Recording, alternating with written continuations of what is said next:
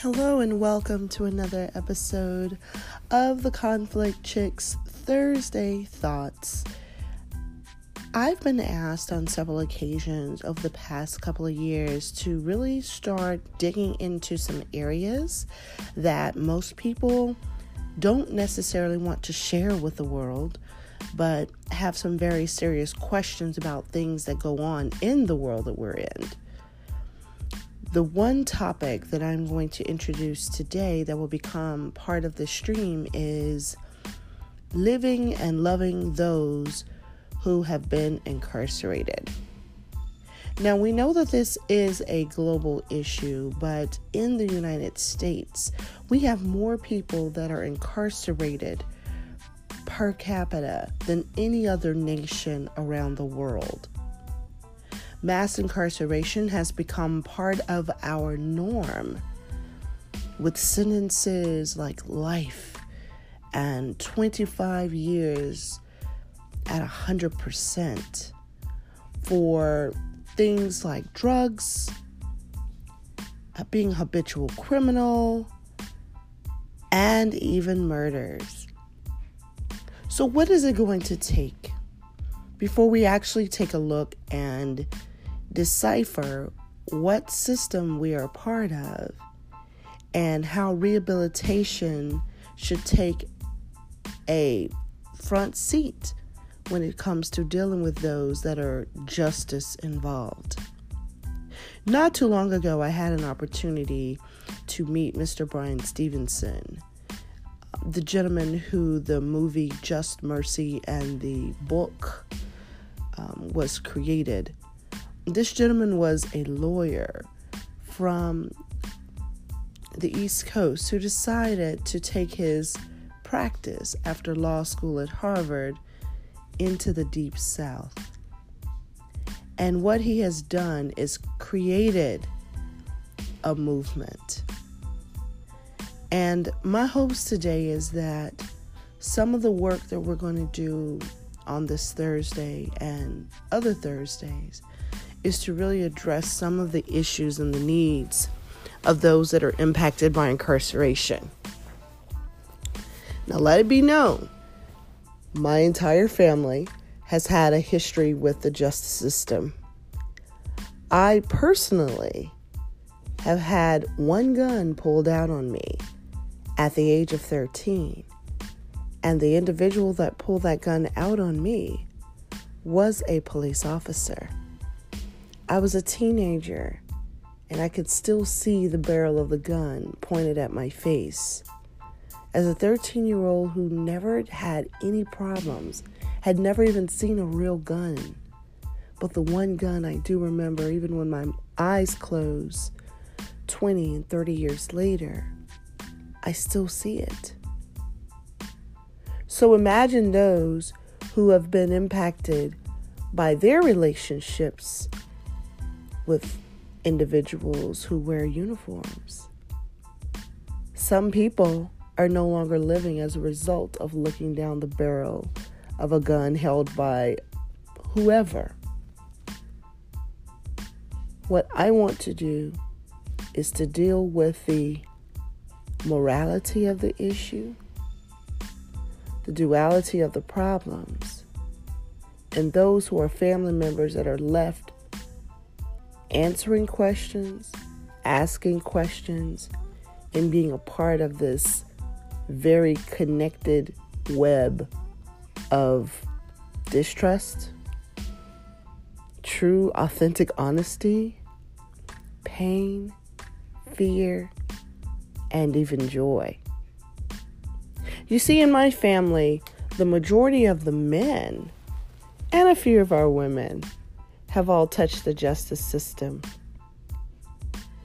And being married to a individual who has been arrested in his past, the experience from those walls and those bars still make it into our relationships and become a part of the very conversation, the training, the love, the pain, the deceit, the happiness, the joy that we experience every day.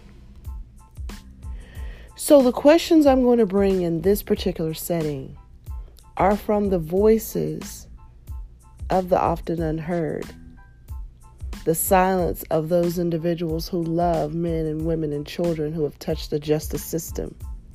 And we will deal with some of those whys. So, today I want to ask you why is it that we have a problem with mass incarceration? Why is it that we are not willing to rehabilitate and just really react to the injustices that we experience in our own lives? Is there a fear? Or is it the toxic stress of the more than 65% of the kids who see their parent or loved one arrested, often in front of them. In this podcast, we will we will answer the questions of those those children. We will discuss issues with the parents of those with incarcerated children, husbands, mothers, brothers, and some who themselves have touched the system to provide us with guidance and information so that even if they were not able to participate in a rehabilitation program in their respective facilities, that we as a community and a society take it upon ourselves to educate ourselves and to be that rehabilitative incubator that this country specifically so much needs. This is a journey. Some of these conversations will be very personal, but very necessary. And I want to encourage you to subscribe, tell a friend. Sit down and listen with your family and really truly understand how and why this broken system touches so many lives.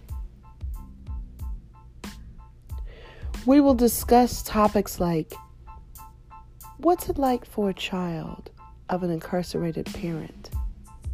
What are their fears, questions, hurts, and hangups? How does it impact them as they continue to walk through life with that lens? We will talk about love.